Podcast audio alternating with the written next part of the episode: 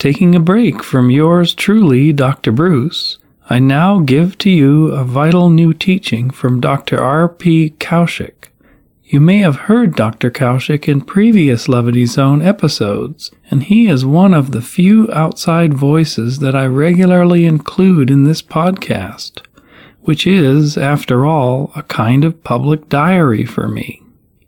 I discovered Doctor Kaushik when I was gifted a set of audio files digitized from old cassette tapes. These came through a friend in Ojai, Thomas Manning, who sadly lost his life in Panama just last year. I was taken aback by the simple profundity of Doctor Kaushik's insights and teachings, and, with the permission of his son, Manav Kaushik, a film director from India, I released all of these raw recordings onto the internet and began producing them as podcasts. As I grow older, and perhaps wiser, or at least more interested in the human condition and my own conditioned self, Doctor Kaushik's wisdom becomes more and more of a guide. I consider him to be one of my greatest teachers, although I never met him, and he died back in nineteen eighty-one after making only a few speaking tours of the West. While his contemporaries like J. Krishnamurti drew huge audiences and built organizations, the doctor never actively sought followers, resisted putting his insights down in books, and never grasped for notoriety. Once obscure, his voice is now streaming through twenty-first century cyberspace, providing a few listeners a clear and pure set of insights for how to live more peacefully and how to awaken to a connection with the energy of the cosmos. Above all, he guides us step by step into how to free oneself from the tricky ways of the mind, or rather, the thoughts that arise as a limit to mind and spirit. This happens to be the subject of this episode, in which the doctor takes us on a subtle flow through what mind is and does, in all of its disguises, some of which may surprise you.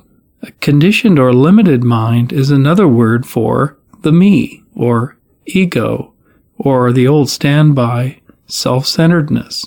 He next spontaneously proposes a sort of litmus test to track and free from conditioned mind. Amazingly, this can come through triggered states of anger. To give you a preview, if someone should suddenly shout at you, someone who you think should be sane rather than insane, you may be triggered into a state of anger. The doctor asks us to observe what happens after the normal biological shock of the encounter passes. Does mind then activate and start to use thoughts to analyze, to question, and to start to compare and criticize? What if instead we simply let the shock and the following reaction pass? We would then have the chance to advance, to a glimpse or a full experience of the stillness, the peace that may open to the awakened state. Awakening, he explains, is awareness coming from the source of a peaceful mind, now no longer identified with the little me, but instead dwelling within and flowing from a great universal intelligence. We can then operate from the most intelligent viewpoint of all, the choiceless acceptance of what is. First of all, before we begin this communication today, it's important again for me to remind you, it's not a sort of a lecture in which a speaker speaks something and the audience is supposed to gather it as information or accumulate it. We want to explore together this evening, if it is possible, to change the human mind at all, or if the human mind has to continue in its old pattern of behavior. So, you'll have to examine your own mind, your own thinking process when you're listening to me.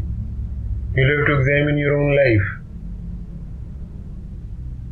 And then it'll have a meaning, then it'll have some substance. And then we can proceed further.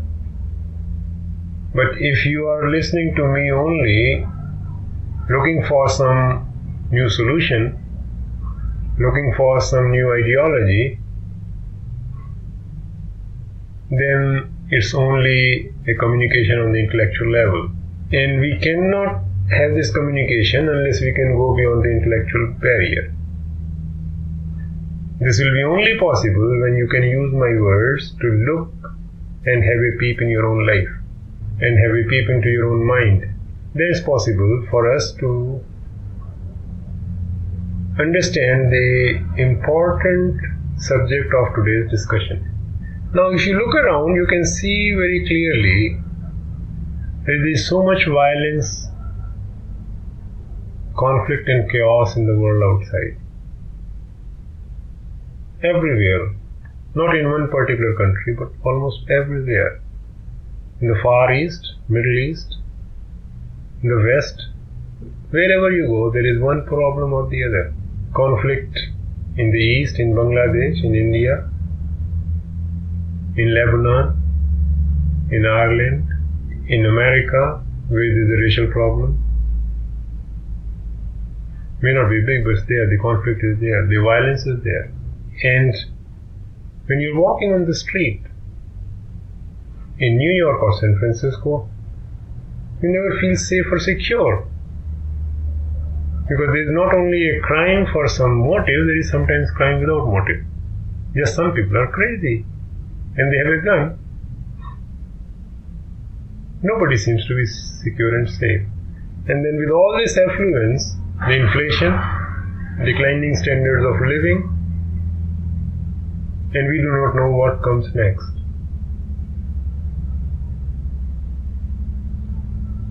And looking at this world outside, when you look within and see your own relationship, your own relationship at home, with your wife, with your husband, with your parents, with your children, what do you discover? What do you find? You find there is no relationship. The father is frightened of the son. The mother is frightened of the daughter, and vice versa. There is fear in family life. And about educational standards you could see, I was reading in a paper in San Francisco, the high school graduates, after twelve years of schooling, can neither read nor write nor compute. After twelve years of schooling. So what's coming about and what might happen in next ten to twenty years, we do not know. But the seeds of destructions are there, they are visible. Seeing this, I ask a question, is there a way out? For the problems of the world, problems of the family, and my own personal problems. We have experimented with many ideas and ideologies. We have experimented with Christianity, Buddhism, Sufism, Vedanta, Yoga, Zen, and latest systems of meditation. And having tried all this, where do we stand? Where do we arrive at? If you look to the teachers and their ashrams and their centers, there is violence in the relationship between Guru and the disciple. It may not be apparent in the lifetime, but the moment the Guru dies, there is conflict amongst the disciples for succession. And when this fight is going on, when this conflict is going on, in the so-called spiritual camps, who is learning what? And with all these ashrams and Gurus, the search for more disciples, the search to establish more ashrams, have greater following, and when that does not come about, the frustration that follows. And even if it all succeeds, has the Guru gone beyond this search for power or accumulation? That accumulation may be material, that accumulation might be so-called spiritual. The basis of greed is accumulation. Whenever you want to accumulate, you're greedy. Man in the material world, when he's accumulating wealth, property, and outward riches, he is greedy. But what about a man who is accumulating spiritual experiences, who is accumulating spiritual knowledge, and a man who is not spiritual but hopes to be spiritual through a discipline? A man who is not honest, loving and gentle, hopes to be loving and gentle through a discipline after six months or six years. Is it not a form of greed also? Whether you accumulate the worldly riches or you accumulate psychological knowledge or psychological experiences, question is, who is the accumulator?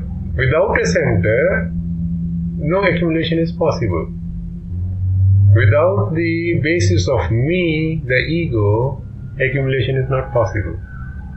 Whether you are accumulating on the material level or you are accumulating on spiritual level.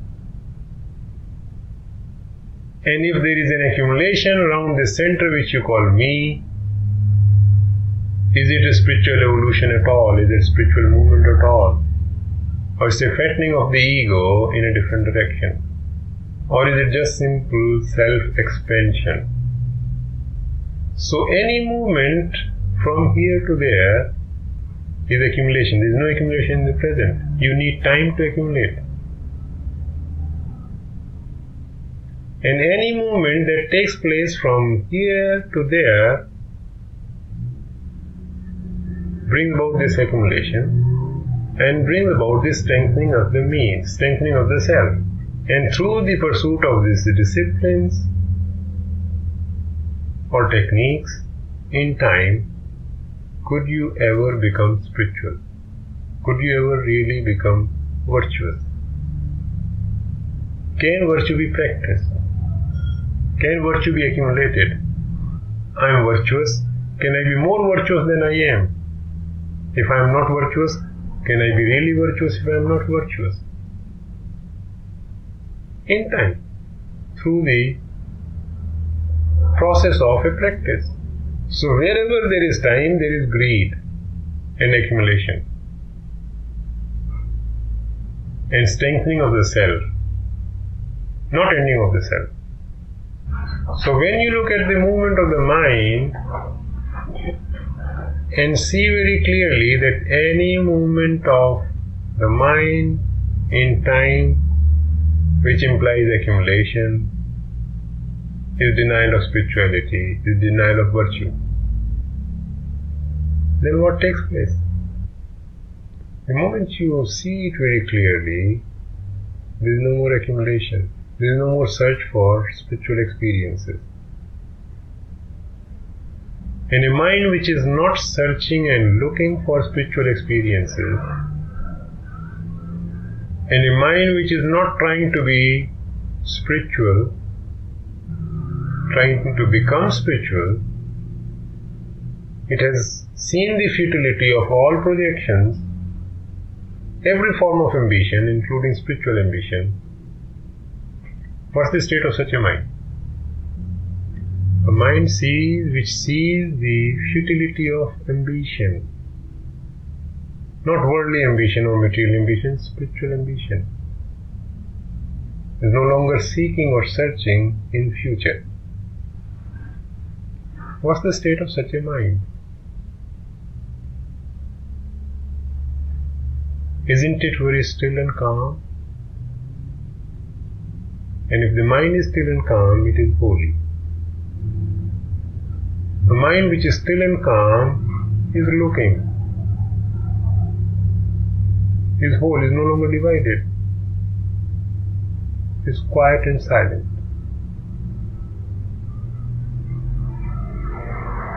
And a mind which is looking cannot be destructive and violent. How do you become violent when you are not looking? How does violence take place? From where does violence come? This whole violence in the world outside, from where does it come? All these wars and battles, From where does it come? If I look within myself and I see that I am not very spiritual. I don't know what spiritual is, but I am not very, I am very ordinary, mediocre, having my anger, jealousy, hatred, so on and so forth. I have all those limitations. And then I see they're trying to run away from what is, is the denial of what is, is violence.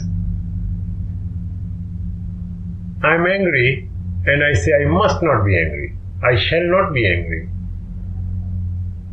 What takes place? You suppress your anger. Where does the anger go? Does it run away or does it get pushed at the bottom? Does it get pushed into the unconscious?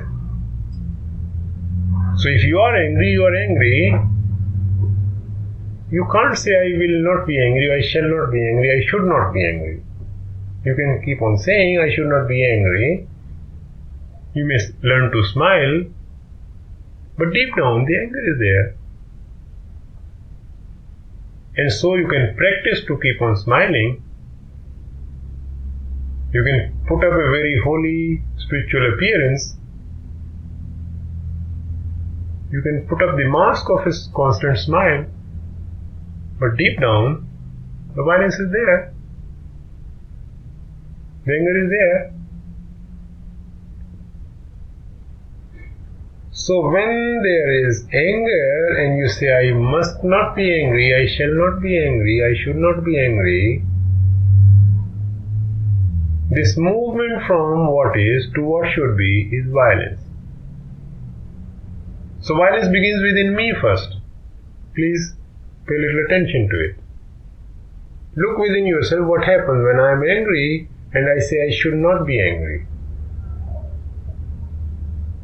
Should not be angry is an ideal, is an image which I want to achieve. It's not a fact. If I should not be angry, then I'm not angry. It's finished. There's no problem. If the mind sees it must not be angry, it's not angry, there's no problem. But when it is angry and it says, I must not be angry, I should not be angry, then this should not be is an ideal, which is not a fact. That's your hope, that you shall not be angry. You may not be angry after a few days of practicing. Then you try to practice love and affection. Can love and affection be practiced? We all believe that love and affection can be practiced. Virtue can be practiced. You can practice the image of virtue, you can practice the image of non-violence, but deep down the fact is violence. So when you are faced with the fact of violence, but you run away from it and say, I must not be angry, your denial of anger is violence to yourself. You are trying to manipulate your own psyche. Superimpose one image over the fact of your anger. You can suppress it and keep on suppressing it. After six months or six years of constant battling with yourself, you might be able to smile at all situations without getting angry. But deep down, the anger is there. You may not feel it anymore because the mind has become so dull. Through the practice, it may not feel it. You can justify it. You can reason it out, but the anger is there. So in this movement from what is to what should be, this movement is violence. Violence at your own self. I'm not saying you are, if you are angry you should keep on expressing your anger and start hitting people. I'm not suggesting that. We come to that question how to deal with anger. But first see this point that to run away from anger into opposite is not a solution, is only the beginning of violence. And when you are suppressing yourself constantly, you are creating violence within yourself. And if you are a violent being, violent human being, you must be violent to your children, to your wife, your husband, your neighbor, and everyone around. if that violence is in your heart, is in your psyche, how the people who are coming in contact with you are not going to be affected by that violence? When you impose the same discipline on your children, the discipline which you are imposing upon yourself, you impose on your children. If you have your chance, you impose the same discipline on your husband or wife. And then, if you are a politician or dictator, you impose the same discipline on the people. And then we create wars and conflict outside. But the seed of violence is within the human psyche. And we have all contributed to this violent world. Each one of us, living in this small isolated world, where we are trying to be more virtuous, we are trying to be more spiritual, holier, we are creating this mischief all the time. So if you see that, that running away from what is to what should be is violence, it's not a solution, then what's the solution? What's the solution to violence? Then when I look at my violence, when I get angry, if I shout at you, does it solve my problem? It doesn't solve my problem if I shout at you. Because if I shout at you, next day you may never come to my house. Next day you may never meet me. Then I isolate myself. Or, if you are even very nice and gentle, and you may still keep on coming to my house, and I shout at you, and you don't respond through aggression or shouting, then I feel sorry. I feel guilty for having shouted at you, because you're so nice. So, the moment I shout at you, the problem is not solved. There's a reaction again after my shouting. When you leave me, then I regret it. If you don't leave me, you are kind and gentle, I regret it. I feel guilty.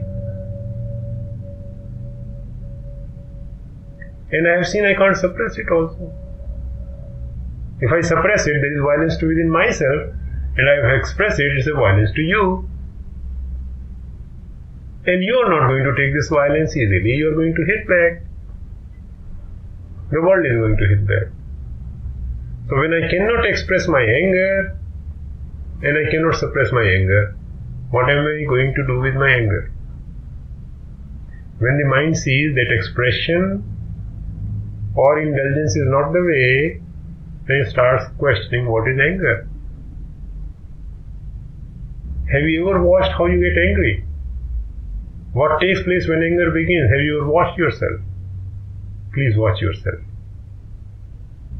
When you are sitting here, I expect certain certain thing from you, certain code of conduct, certain code of behavior, certain response I expect from you, right? And suddenly someone of you gets up and starts shouting at me for nothing. Then immediately what happens? Immediately you say something which I am not expecting, it shocks me. And out of the shock, the moment I recover out of the shock, then the, my, my mind starts moving. My mind starts thinking, why?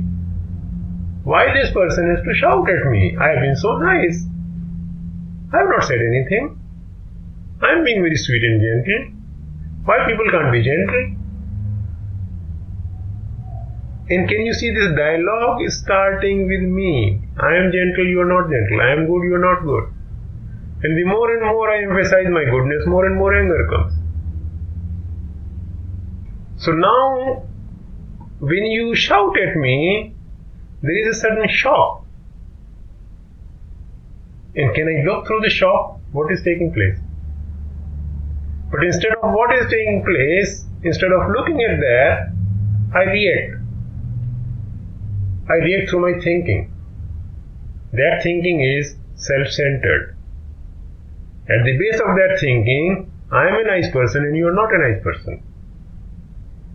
There won't be any thinking. If you are also nice and I am also nice, there is no problem. But when anger comes, I am nice and you are not being so nice as I am nice to you. So more and more I think, more and more I get angry.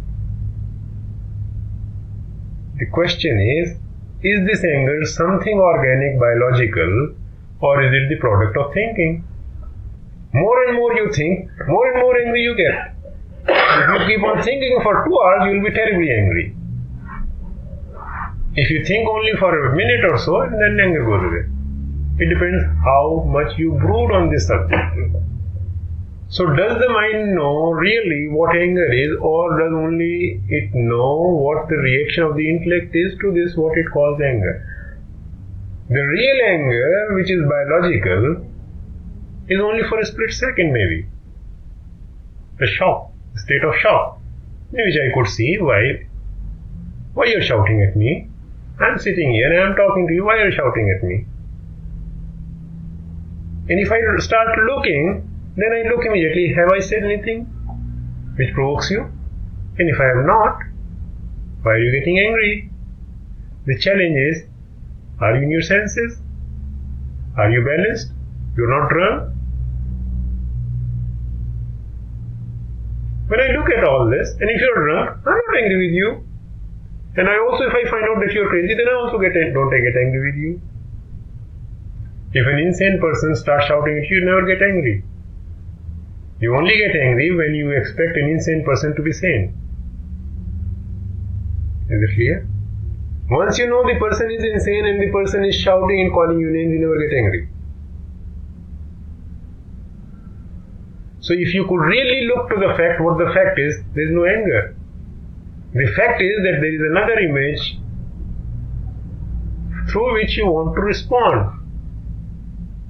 And when that response is not coming out, that frustration is anger.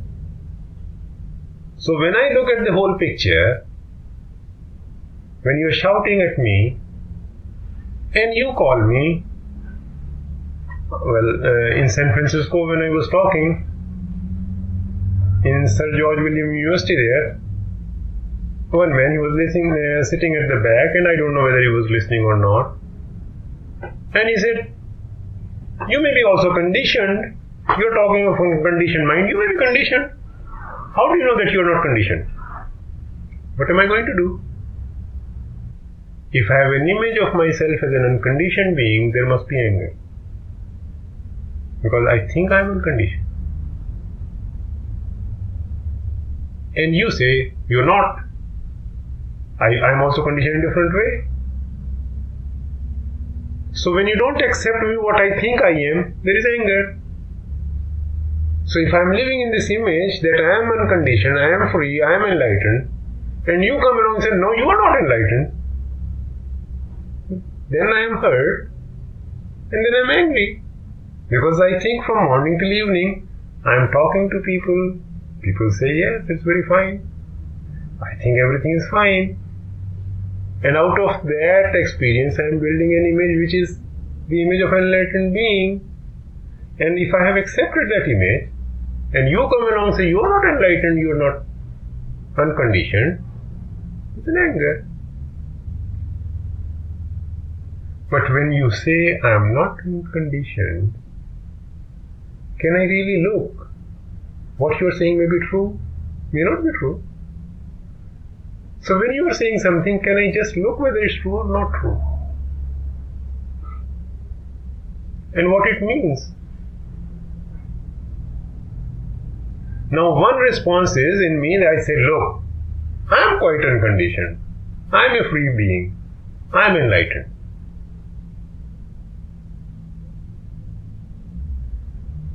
That, only, that is only a response from an image. If that image is not there, then your statement makes me look and examine inside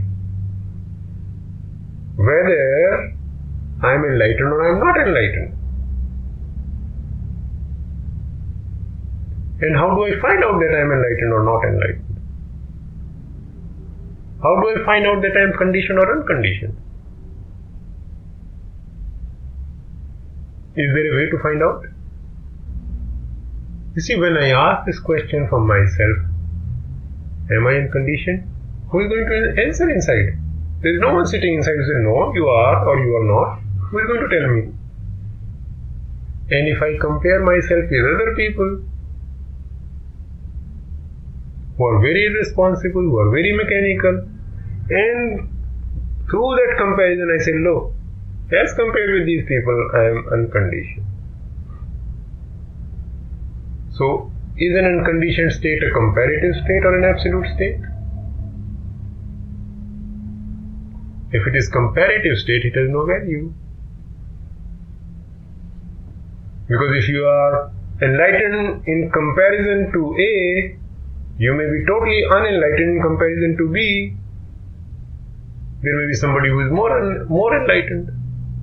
So if I compare myself with another, I am conditioned. A conditioned mind keeps on comparing. And if I don't compare, there is no answer. And when there is no answer, the mind is silent. So if the mind responds to this challenge, it is conditioned. Through anger, through comparison. But if it looks at the challenge completely and totally, and does not respond to that through anger, does not respond through comparison, it's silent, it's free. So that one moment is giving me the opportunity to look within what is taking place, and I push it away through anger, through my reaction. When I react to it violently, I am denying the possibility of perception. I can't look my, within myself then. So when the world says something to me, can I use those words to look within? Can I use those words as a as a torch of light focused within, through which I can explore within? Then when people shout at me, get angry with me, maybe an opportunity for self-exploration. There is no more anger. Anger being only a response of a mind which does not want to find out and look. So the moment you start looking, the anger is no longer there. There is only a state of shock, a state of jerk in which the mind is compelled to look. And when you look, things are fine.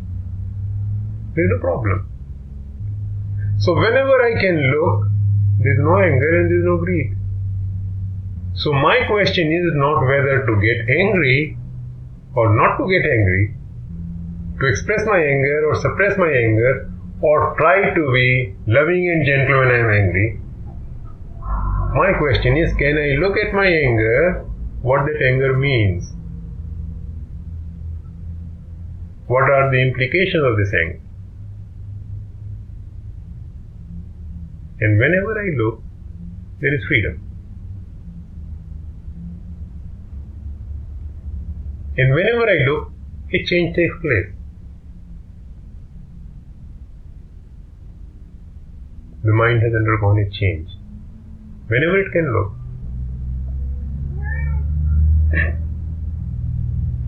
So only when the mind starts looking and stops being greedy, trying to change. And obviously it cannot change. It can only suppress itself. It can brutalize itself. Mind cannot change through effort, through struggle. Through effort or struggle, there is only conflict.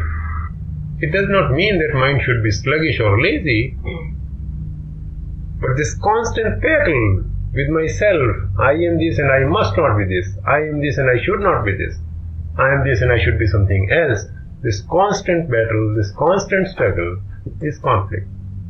And in this conflict, so much energy is wasted, so much violence is generated, that you can never be a peaceful human being. But once you start looking at the implication of what is, what is undergoes a change. And there is transformation. Any questions? Would you say something on the different kinds of anger, please? Because there is a righteous anger. When you see cruelty or something, reaction, in that case, is naturally anger. Spontaneous. Hmm? Spontaneous. Yes, not only spontaneous, but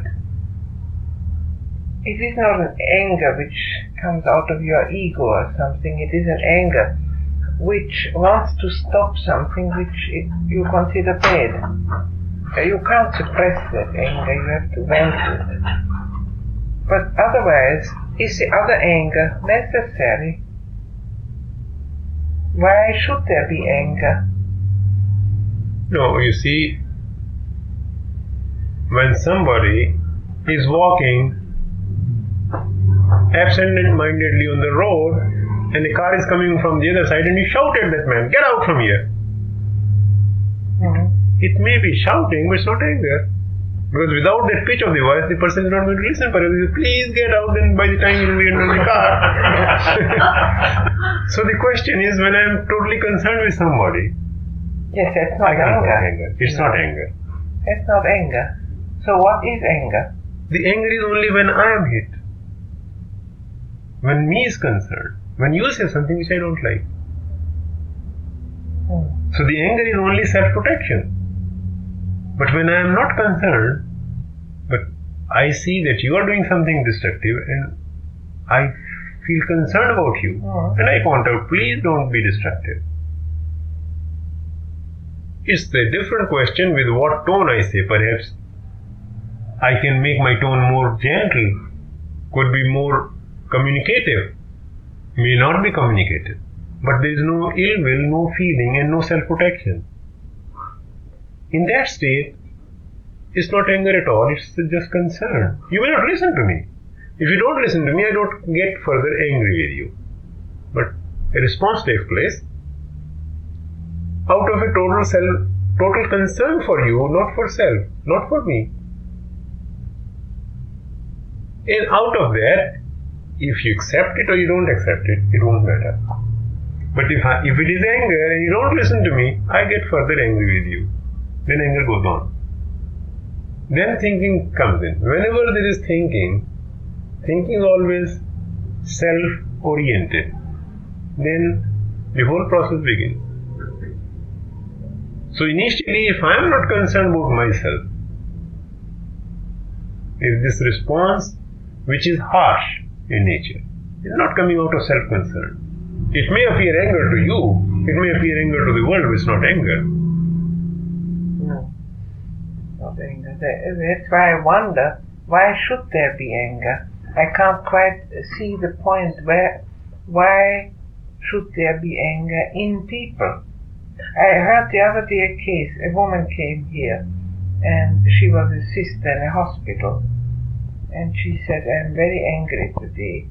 A car ran at, outside the hospital, ran into a young man, pushed him to the ground and his brain didn't stop and his brain was damaged. The man is thirty-one years and he's dying. And she said, I'm very angry. So to me this is a... a I wouldn't call it, this is a righteous thing. No, but you see, we are calling it anger. I won't call it anger. No, I wouldn't call it anger. But why should there be anger? I just cannot quite understand no, see, why people are angry. Is, when, when somebody is hitting somebody with a car and runs away irresponsibly, I'm sorry. I'm sorry for this state of affairs. That's all. But I'm not angry with the man who has run away. When people are angry, they would lynch him. There are places where if they find somebody who does that, and the crowd will gather around and they will lynch the driver. No crowd, unfortunately. No, no, I'm just saying, but there are certain areas, certain countries, yes. It can happen. Hmm. Uh, in Calcutta, it can happen. Hmm. But that is a mechanical... Method. Yes, but the, uh, that is a, uh, their own self-projection there. Hmm. When they kill somebody, when violence is coming in, this is destructive. Then this anger is not righteous anger, when hmm. violence has come in. But in this case, when this lady says, I'm angry, perhaps it's a wrong use of words. Yes. All I can say is, I'm very sorry for the state of affairs and the carelessness of the world. And the question is, in this carelessness, how do I respond? Am I still careless? If I'm angry with the motorist, I'm also careless. Because my anger is not solving any problem. The only problem is, out of that tremendous of concern, what can I do in that situation? despite never having met him and only hearing him on scratchy and fuzzy tapes from forty years ago, I consider Doctor Kaushik to be one of my closest teachers, increasingly my guide as I seek to free myself from the incessant drive of thought swirling about in my mind, the complaints of the little me, and loosening the shackles of insecurity. All of the raw digitized files from this surviving library of Doctor Kaushik, which I mentioned at the beginning of the podcast, are available at the Internet Archive under the collection called Doctor Bruce and the Levity Zone. Find a direct link to these files and other resources at the page for this podcast at w w w dot levity zone dot org. I will close today's podcast with the following quote from the doctor, as reported on the Facebook page of his son, Manav Kaushik. The individual mind has no limits, excepting those that thought sets up. Out of the totality of space, it carves out a limited space, smaller or bigger according to its quality, and through identification of its boundaries, sets up its limits. And then conflict begins of me and not me. Doctor R P Kaushik, September sixth, nineteen eighty.